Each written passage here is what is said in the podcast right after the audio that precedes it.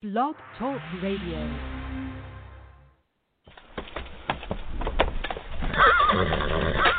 FringeRadioNetwork.com slash donate. We don't need your money to survive. We pay for the network with our own hard-earned cash. But if you want to help us grow and reach more people, just go to FringeRadioNetwork.com slash donate. For a donation of $20 or more, we'll send you a free network t-shirt. FringeRadioNetwork.com slash donate.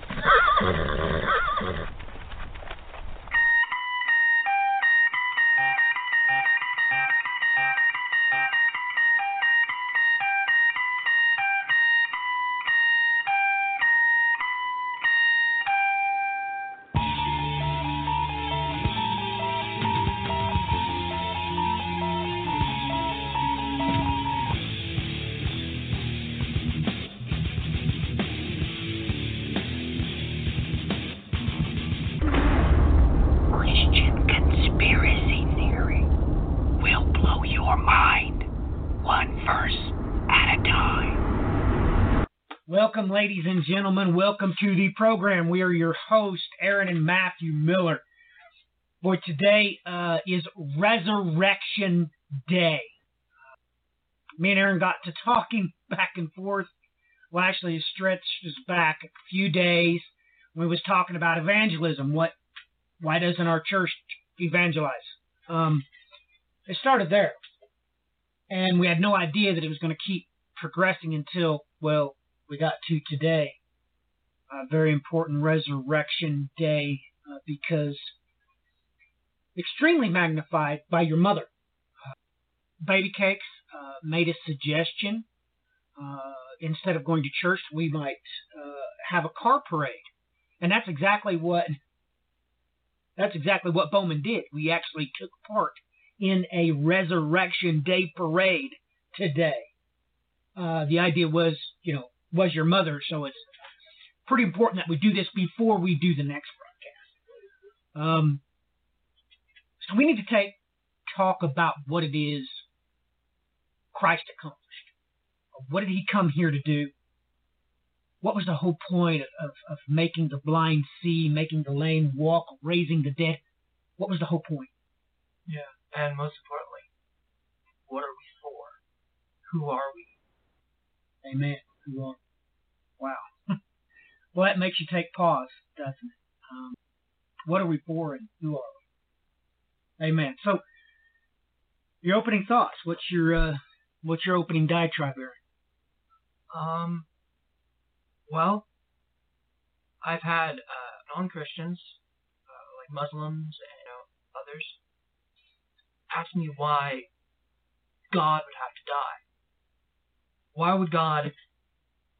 You know, even uh, I had an atheist come to me and say, like, if Jesus is a God, why is he being sacrificed to God himself? And you know, it, you know, of course they have their Trinity thing wrong because the Father is not the Son, and you know that that thing. But He is not a God. He is the Yeah. God. there's one God, but the but the Son is not the Father. Father is not the Son. They are all three are part of God. They are I'd like to add this. I just heard a broadcast, uh, supposed, you know, well, just, just whatever, uh, saying that uh, the angel of the Lord was Christ in the Old Testament. Can you clarify that so I don't have to?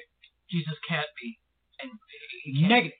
Uh, I, I always say, read the chap, first chapter of Hebrews. It's very clear that Jesus is not an angel. Uh, another uh, passage, it says that Jesus was never incarnated as an angel.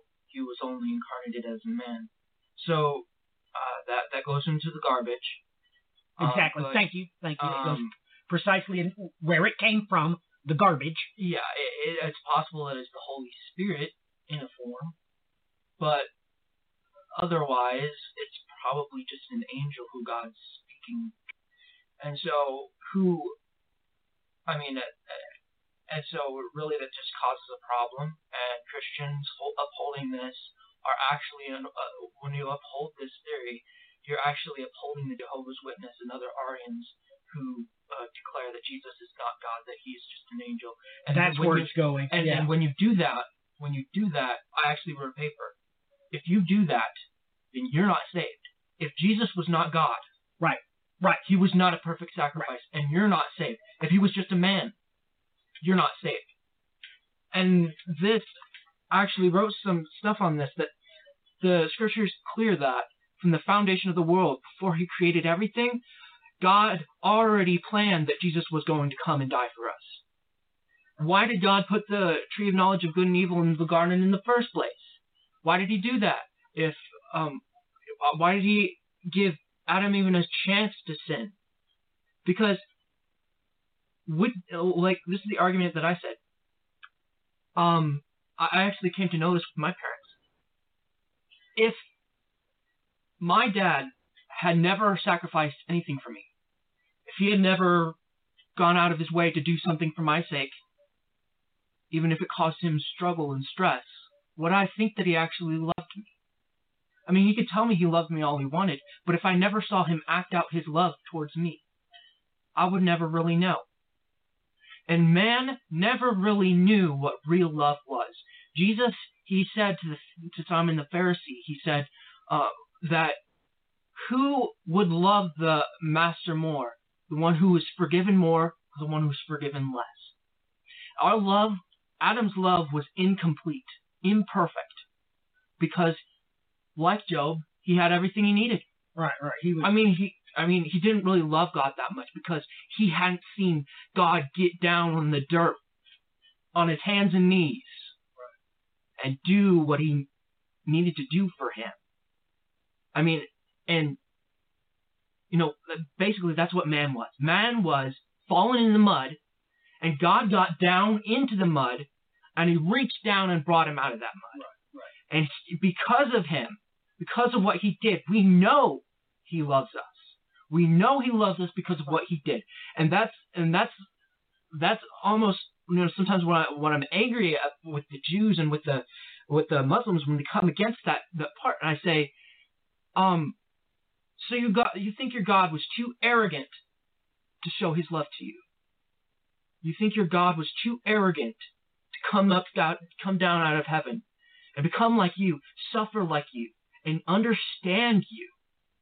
Okay, Jesus was tempted in all things. So he, Right. so so if I say, oh, I'm tempted with lust, I can't tell God, you don't know what I'm dealing with. Right. I can't tell God, oh, I, I'm I'm I'm dying of hunger. You don't know what hunger's like. I can't say that because Jesus did. Jesus knew what it was like. And some even say hundred times worse it was for him. Temptation was.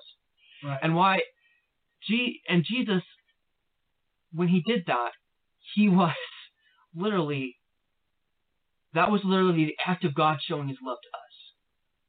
And with Jesus and and they were like, why is God sacrificing something? I was like, do you understand what a sacrifice is? Because it has deviated over time. If a sacrifice isn't just an uh, killing something and making your God happy, what is God? What d- makes God happy about a sacrifice? If you don't have to, I mean, take the take for instance, um, you don't uh, have a lot of money, but you see a poor man, and you see he's about to starve to death, and he doesn't have any food, so you sacrifice your money so that he could have food. It's giving up something. Right. Sacrifice is giving up something that is of deep value to you. Right. And the Father sacrificed his Son. He gave the most important thing to him up.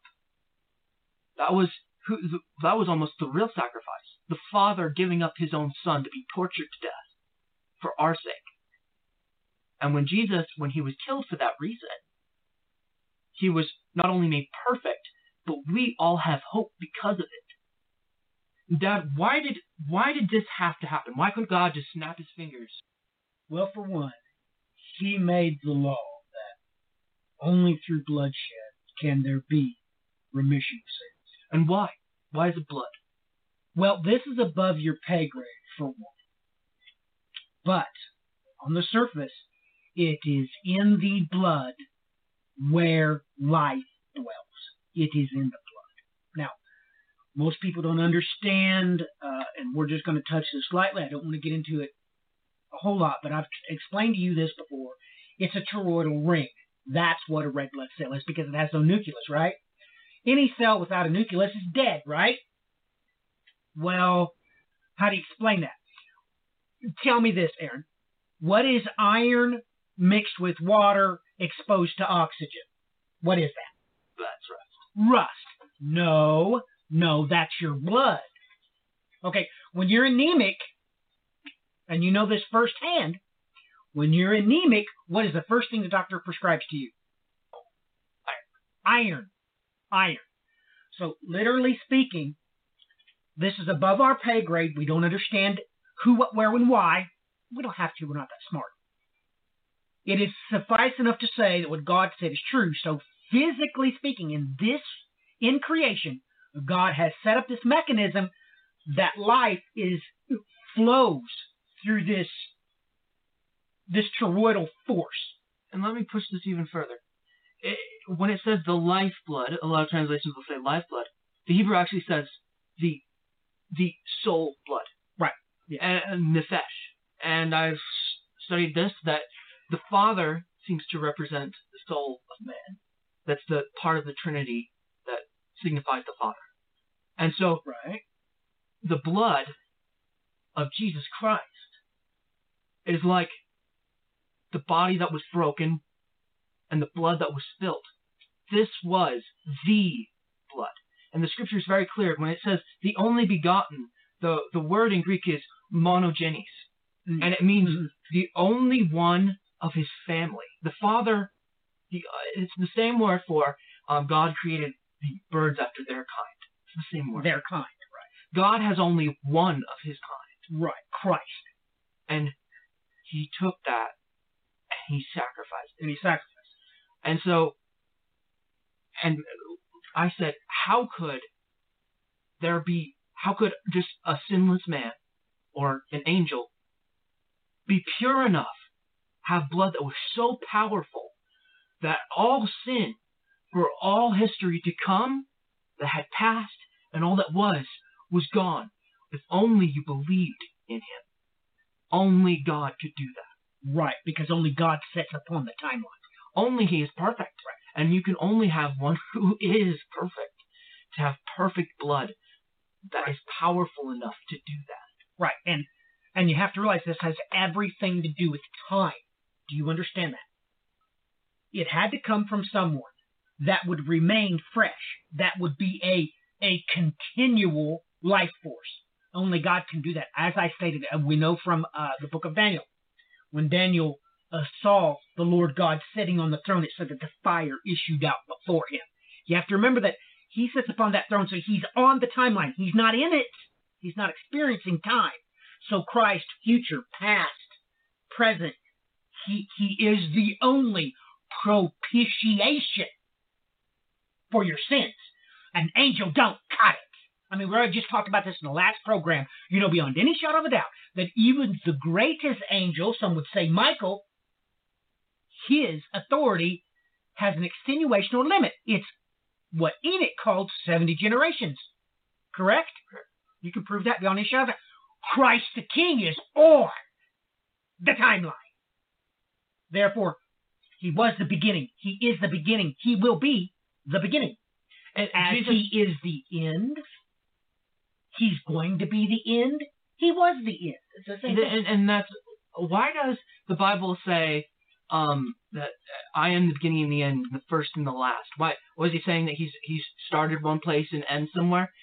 No, we just No, no, for no. all of you who don't know, Genesis chapter one, verse one. We were just talking about this the other day. After it says it says in the beginning God created the heavens and the earth. Right after it says Elohim, the word for God, it has Aleph Tav, Aleph Tav. and those are the first and last letters of Hebrew. Right. And what does this mean?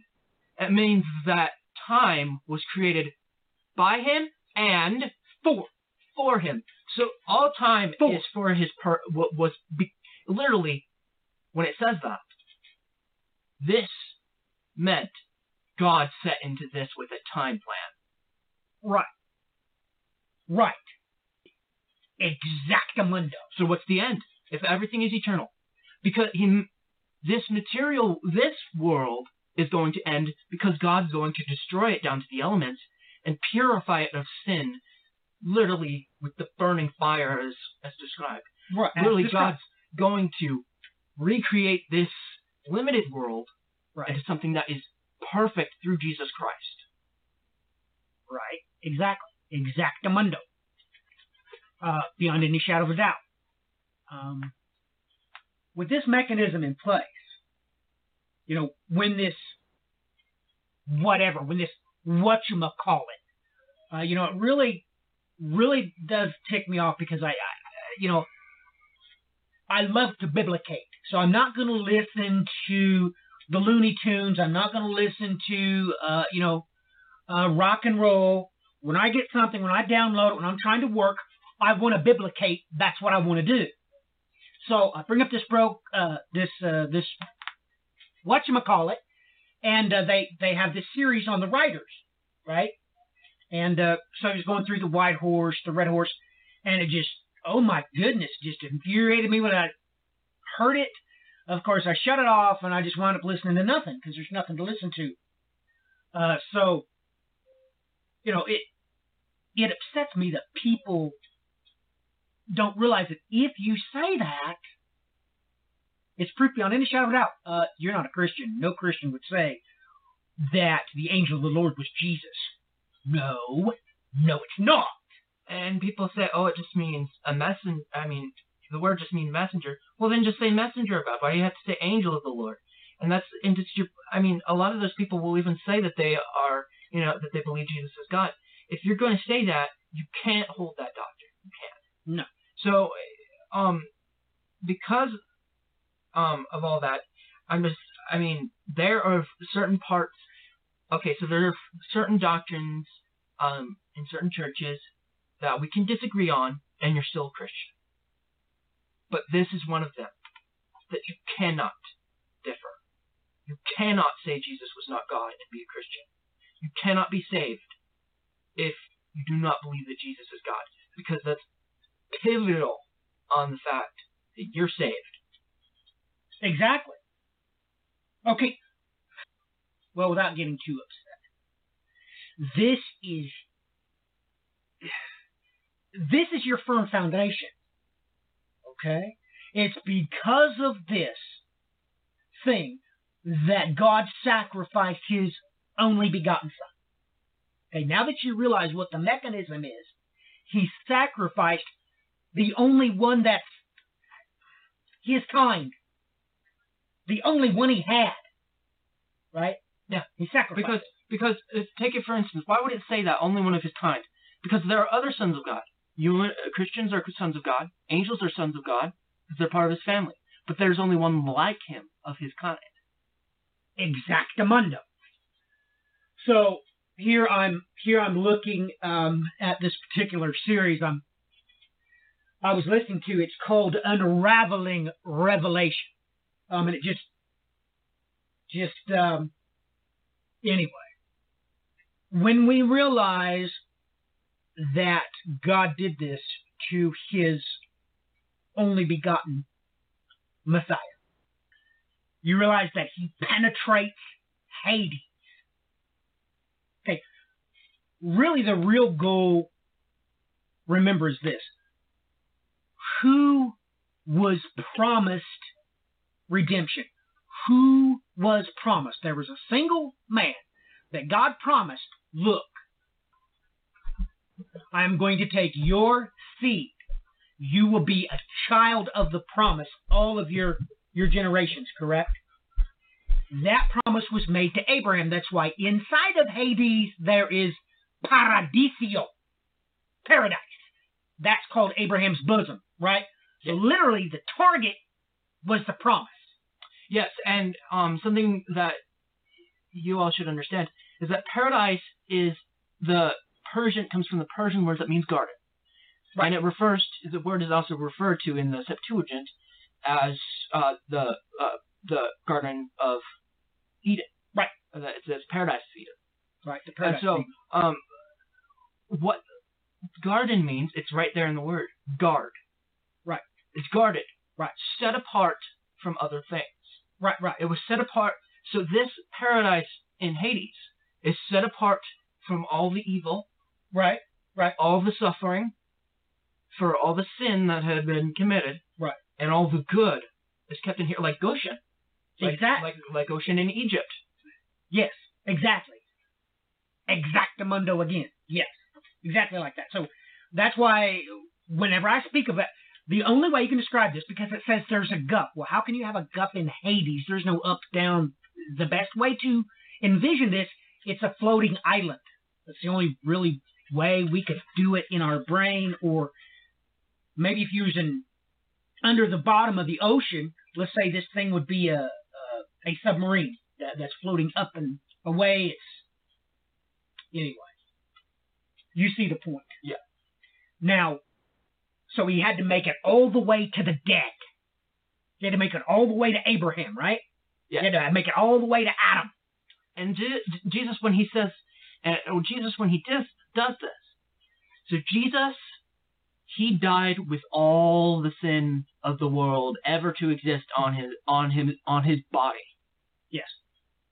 When he died, where would his spirit go? To all of the spirits, in my opinion, to all the spirits in Hades, he would be the most evil spirit that ever existed. Right, because all look, look, you have to understand. They could even perceive your sin, right? But that was two thousand years in the future. You understand? So he literally, crushingly, had all sin placed upon himself. So by the time he gets to Hades, they're like, "Oh my goodness, that's one bad dude," right? So technically, he would go straight to hell. And we are told Exactamundo. and we're told what he did there. Right. He made a proclamation to the spirits in prison, but here's the catch. You had to believe him. You still had to believe him. If he came there shining bright like like God, would everybody believe him? No. Because that if they did, all of them would be like throw up their hands and be like, "Oh yeah, let's go, let's go out of here, let's get out of here. Let's Right. uh, this is this is God. This is saving us from torment." But then if he came as this as this lowly spirit, the lowest thing they ever did see, coming down there and preaching to them. Right. Once they, this is this was their hope, and they still have to choose to believe. This is why he preaches gospel to them. And so, um, there's a suggestion that possibly he cast the sin directly onto Azazel's head after that, but we're not sure. Um, or if it just all burned off in a sense. Well, But- well, let's let's easy, okay, easy.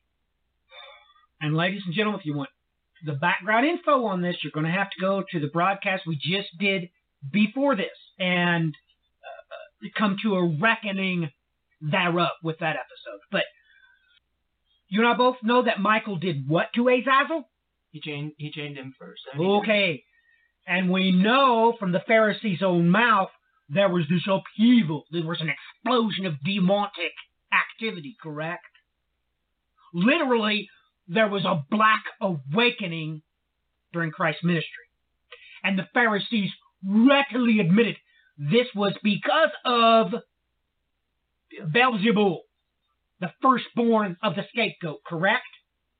So, when you realize that, you realize that is Azazel out running around? No. So you know beyond any shadow of a doubt, Christ got there in the nick of time before the 70 generations was expired. Okay? We know that because, well, remember the calculation that you did that come back to the number 14. Can you explain that? Um, I divide um from dividing seventy by That's right. What did you get? I got So when you realize the ramifications that all this makes sense, well, you have to believe it first. But once you believe it, you, you you're standing there. God will lead you to that equation. Obviously, he does not get unleashed from the abyss until, of course, the great day of He is who setteth upon the throne, right? Because Michael's authority ran out at Christ, because that was 70 generations he had been bound with chains, correct? So, Christ explodes from the grave, correct? Well, could make the argument that what, what Christ did was bind him up with all those sins. And literally, and it comes true in by that all the sins that Christ took upon himself, he put on the scapegoat. And that's why it would say until the completion of sins. That no, So that is what it says until the completion of sins. and Jesus uh, also the epistle to Hebrews is very clear that Jesus became perfect in a sense by which he was on the cross and being as having suffered. He became perfect in a sense. God, he saw us suffering. Right. He saw us get hurt and die. Right. but he didn't. I mean, there, there's a difference between knowing about it and experiencing it, right? And- Huge difference. God knows everything, but he hadn't experienced everything yet. Right. And G- when he, Jesus came down, he was made perfect by experience, Right. Exactly. and he experienced death like we all like we all do. Right. And this is literally pivotal. This Well- pivotal on your salvation. you can say this. Let's take this back to Genesis. Okay, we know how things are perfect, right? Here, let me educate you. Let me edify you, son. You are made perfect in time this way. There was evening and there was morning. One day. Right? Right? There is evening, there is morning, there was two days. Remember how the Hebrew states it? The Hebrew states it that way. There was evening, there was morning. Christ was born, then he was dead, right? He lived. Yeah. And then he was resurrected. Yeah, today I, I just had the uh, the most um, uh, a very interesting statement that just woke me up, and I, I said, just this is like this is like Jesus' birthday, and I took a moment. I was like, it was Yes. Jesus. Jesus was born today. Why you always might wonder why does the Bible say Jesus is God's firstborn? Does that mean there's a secondborn and a thirdborn? Why would it say that? Okay, because here you see in the passage, um, this is this is uh, Revelation one verse five. Jesus Christ, the faithful witness, the firstborn of the dead, the ruler of the kings of the earth, to him who loves us and released us From, From our, sins, sins, by by his, his blood. And so, why is he called the firstborn from the dead? Well, there's two um, important reasons to why Jesus was in the grave three days. One of them is what's the, what's the difference between the length of time Jesus was in the grave and the length of time Lazarus was in the grave? Lazarus was in the day four day, in the grave four days, Four days. and I looked it up for a reason. When does the body start to decay? Start to decay on day number four. Four. That's right. And the scripture Then- says quite quite clearly that God did not let His Son suffer see decay. see decay. Right. So and so literally that that was that was very pivotal that Jesus came without decay. But Lazarus, as we know, he stunk when he came out of the grave. Right. Right. Jesus didn't because it was only on the third day. And so um and then there's another reason. And this is very important to why he's called the firstborn or why he was born. Remember Jonah? It says the sign of Jonah. Just as Jonah was in the belly of the sea monster for three days and three nights, so shall the Son of Man be in the heart of the earth for three days and three nights. And I actually took a class on Hebrew. Um, my first class in Hebrew in high school, um, when I was homeschooled, they had us translate um, the the book of Jonah, word for word. And something very interesting. In the first chapter of Jonah, when it mentions the great fish, it is masculine. The word is dag. Right. Masculine. The second chapter, it says, describes the fish as feminine. It's this dagah. That's right. Why? Why? And then the- the Jews scramble to figure out why. Because he was pregnant in a sense, with Jonah. He was going to spit him back out. In a sense, he was going to give birth to Jonah. Right. The fish was about to spit him back out in a sense that over the three days and three nights. Right. That's when he was going to be spat back up. In the same way, the earth became pregnant with Jesus. With Jesus, correct. When Jesus was inside the womb or the heart of the earth, Of the earth. Right. it became pregnant with him. And he ga was given birth, gave birth to him when he rose up from the dead. Right. Exactamundo. And so that's why this is Jesus' birthday. This is the resurrection. Why does it say that he conquered death in this sense? Um, because he is the sign we're all going to be resurrected too. Right. In the exact same way he was. Right. The earth is going to be, it's in a sense, still pregnant with the saints. We're, Right, once we're all there, Where is Abraham? Where is the father of the promise? Where is he? he's in paradise. Exactamundo. That's why you are illicitly told Christ does what before he comes back? He comes back with who? Saints. That's right. So he goes, releases them from death, and when they crash our party, they are born again. Amen? So these, um, this is, um, I mean, this is his birthday, people, in a sense. If you understand it that way, I mean, and um, also in the sense that when we're forgiven, I mean, I've mentioned this before to people. We're not the same person anymore. No, no. When you're forgiven, your new creation. your sin is dead. Literally, it was killed off by Jesus Christ. Literally by Jesus Christ. Right, literally. And um, if you like see time as like a circle, in a sense, that's your sin going onto Jesus all the way back in those days. So um, so when you um believe in Him, you're talking about, and then you say, "Oh, I murdered that person," or "I did drugs back then." You're you're talking about a person who doesn't exist anymore. Now your sin, your sinful nature, may will, will try to come back, and you have to continually kill it off with the power of Jesus Christ. But that person's dead. You're something else, and start acting like it. Start acting like you're not that person.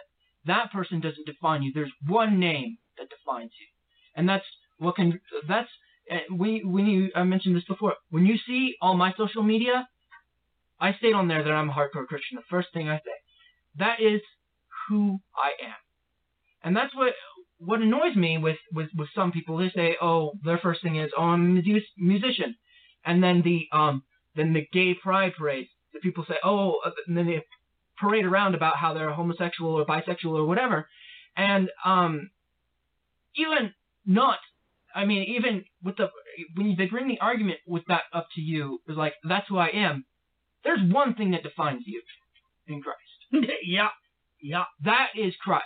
Christ. defines you. Right. I mean, eh, you are. Why does it say that all homosexuals go to hell? Because once you're saved, you're not a homosexual. Yeah, you're a You're a Christian. Christian. You're a Christian. If if you are a murderer and you get saved, you're a Christian. You're not a murderer. Right. And I and then I actually understood this at a very young age. People, my siblings would bring up um, things. Oh, you, yeah, but you did the same thing too a long time ago. I remember. I said, no, I didn't. It's gone. It's gone. I repented of it. God has eradicated. And that's why no one can bring that up against you anymore. Hmm. Somebody, eh, and also remember that if you have this, that, that toxic person in your life who keeps bringing back your sins or the things that you did in the past and making you feel horrible, try saying, no, I didn't. It doesn't exist anymore. It says, your sin is as far as from the east of the west, as if to say that if you brought your sin back up to God and say, yeah, remember when I did this? God would say, uh, no, I don't remember what are you talking about? It's gone. It's all in the books. It's erased out of the book of life. Right. Right. And let's uh, let's remember this Second Timothy two nineteen. Nevertheless, the firm foundation of God stands having this seal: the Lord knows those who are His, and everyone who names the name of the Lord is to abstain from wickedness. Okay, so you don't continue the murder. No, because uh, I mean, I mean, the scripture is quite clear that if it says, "If you love me, you'll keep my commandments." Right. And if you're out committing murders once you're Christian, and you're that means you're not keeping his commandments. I guess that must mean you don't love him. And if you don't love him, are you really saved? Let me interject, just so no one is misled. Uh, How many commandments are there? There were ten, and there are ten commandments um, by which we follow in the Old Testament. Those are the first ones that he gave us. Right. And then Jesus Christ in uh, Matthew, he gives us the Beatitudes, which is uh, love your neighbor self, Which is how people know you're a Christian. And furthermore, he says all the law can be summed up Ah, yes. into one Ah, yes. Love. And so you, as long as you love, I mean, literally, if I'm saved and I love Jesus Christ, I don't even have to worry about committing adultery Right. or any of that because it's not part of my nature anymore. Right. You're I love him, so of course I wouldn't do it. Right. And so you, I mean, I, I know that some of us have that sinful nature that falls. Kill it. Don't let it grow back. Right. Purify yourself, as, as the scripture says. Sanctify yourself. Make yourself holy. Holy means to um, separate. In, in Hebrew, it means the one set apart. Right. It's set apart from all other things, just like paradise. It's set apart from Hades. Right. Right. And so, um, you and that's and that's very important that, that you continue to live in what you've been saved. Don't let that. Don't let. But but also what I what I was trying to say is, don't let anything define you. If you're a Christian, your sin does not define you. Christ defines you. And so so I'm not uh curly haired, brown haired uh male. I'm a Christian. And this this is a this, boy, this is the firm foundation right here. Okay, because most people would say we're Caucasian, right? Mhm. Uh, well, let's let's take my grandmother for uh, for instance. She's full-blooded Indian, right? No, no, and and and then my grandpa was full-blooded German, right? No, no, no, no. I'm a Christian. Not an Indian, not a German, not a Caucasian. I'm a Christian. I'm not short. I'm not fat. I'm not tall. I'm certainly not beautiful. I am a Christian. And once you start adding things next to that Christian, I use the word hardcore Christian in a sense to say I'm not nominal. I'm actually live out my faith. But um, once you add things like um, I'm a black female Christian, then you're you're adding to your definition. No, you're corrupting his image. Yeah. So if so, if I start saying I'm um, you know, I, I'm a Mormon Christian, Nope. I've added to it. No, You're corrupting his image. You're only a Christian. You and and I've written down all the statements of faith by which if you believe these things, you're a Christian. There are other things that we talk about, like the rapture. I mean, we, we do not believe in the pre-tribulation rapture. Is that pivotal on your salvation? No. You don't. I mean, that doesn't mean you're going to hell if you believe in the tribulation rapture. You don't believe in that. Hmm. There are some things that you have to believe to be saved. You have to believe Jesus was born of a virgin. You have to believe Right. that Jesus was God. You have to believe Jesus was sinless. Right. And you have to believe that Jesus was entirely man. Right. You have to, in order for you to be saved, in order for him to be your Messiah. And you also have to believe that he was entirely God and he entirely volunteered to sacrifice himself. Yeah, so you have to, yes, all the above. So these things, um, I, you all need to come to grips with, and don't let someone. They use they use you know smooth words by which they can get their little you know their pick into you and get under your skin. Like the the Muslims say, "Oh, Jesus is the Messiah, but he's not God," and you say things like that. They just get onto there to they say the right smooth words to lead you astray, and that's why I've mentioned before. What is apologetics for? Apologetics isn't for saving people. Okay, I'm not gonna win uh, an atheist over by you know um, proving the Bible's true. No. no, no. that's not going to give them the good news. That's that's not the good news. Jesus knows. Jesus Jesus knew when to defend himself and when not to, and I've pointed this out. Jesus Right. knew when to defend himself and when not to. And why was he defending his doctrine? I don't think he was defending the doctrine for his sake, but for those who were listening. Right. And so, by his argument, by the debate points that he gave, oh, but what you said isn't consistent with what is written. What I'm saying is consistent. And th- and then not only would the Pharisees expose their false beliefs, literally in their in their in their evil, but they but literally Jesus did that for the sake of doctrine. And this is why you need to know your apologetics. So that people can't get their pick into you and start cutting the truth out. You need to know what's true. You can't let someone tell you that Jesus isn't God or you're not saved. You have to. You have to believe that you're he was God. Or what are we? What are we indeed? We are nothing. We are only Christ. Literally, He's the only good and I, um, for some of you Christians, um, I, do to, to a lot of you who may be struggling with your faith, I suggest you to watch the movie uh, The Passion of the Christ if you haven't seen it.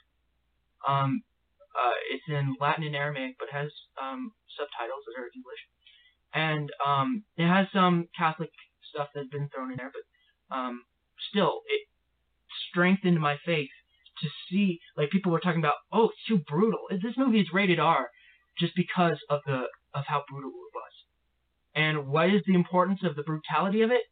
Because it happened.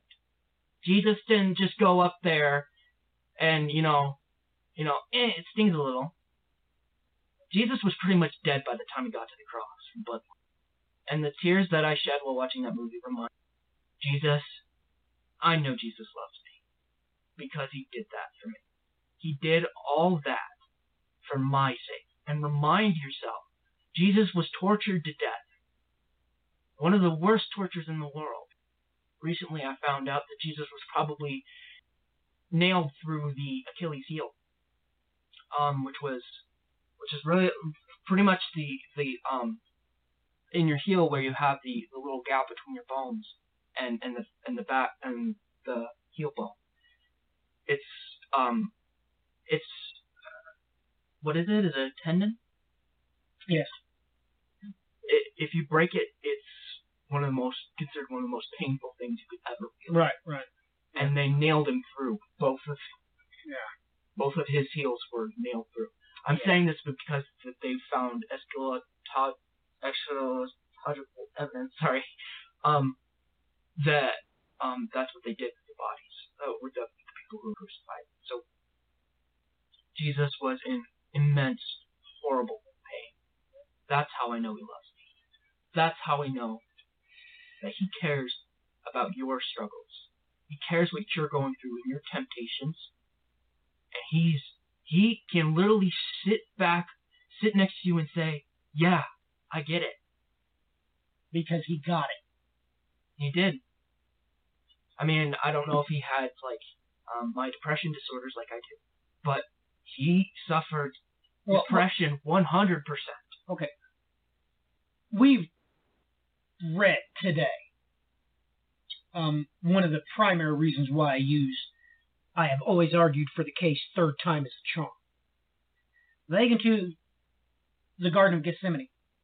How many times did he come back and say, You're asleep? I mean, you have to understand that by that third time you realize he was wounded. I mean, he was truly wounded by the third time when he got there and he realized that they were on the way and they he caught him sleeping again and as he's saying, "Hey, you guys, they're they're right on top of us. They show up." I mean, how depressed would you want to get? Yeah, and how and how could you how could you deal with that depression of having the sin of a, a murderer a rapist on your mind? A to the nth billion degree, right? To the nth degree, all on your head. all of it on your head. I mean, I, I talked to a pastor before. I was like, well, when Jesus asked the Father not to, uh, if if you could take his cup from him instead, so he wouldn't have to deal with it. Was what was he afraid of? Was he afraid of the pain? I said I thought it was the pain, and he said I think it was because of the sin that he was going to have to bear. And that would just and literally he said, "Why have you forsaken me?"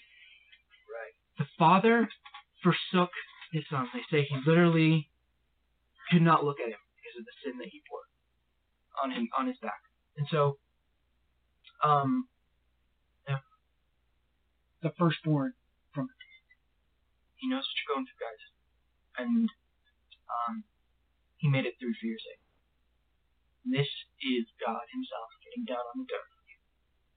Just remind yourself of what He did. I encourage you to watch the movie to understand exactly what He did. And when you understand that, you'll know that He's with you and He's given you the strength and the hope. Nobody had hope before Him. Nope. Everything else was in just in idols and silver and gold because what else do you put your faith in? If you are going to die and go to hell because of your sin, and there's nothing you can do to get rid of it, all you can do is hope you have enough money or the right resources to sacrifice an animal for your sin. Um, Jesus did that for you. He gave you Enough said. Till next time, ladies and gentlemen, God bless. Godspeed.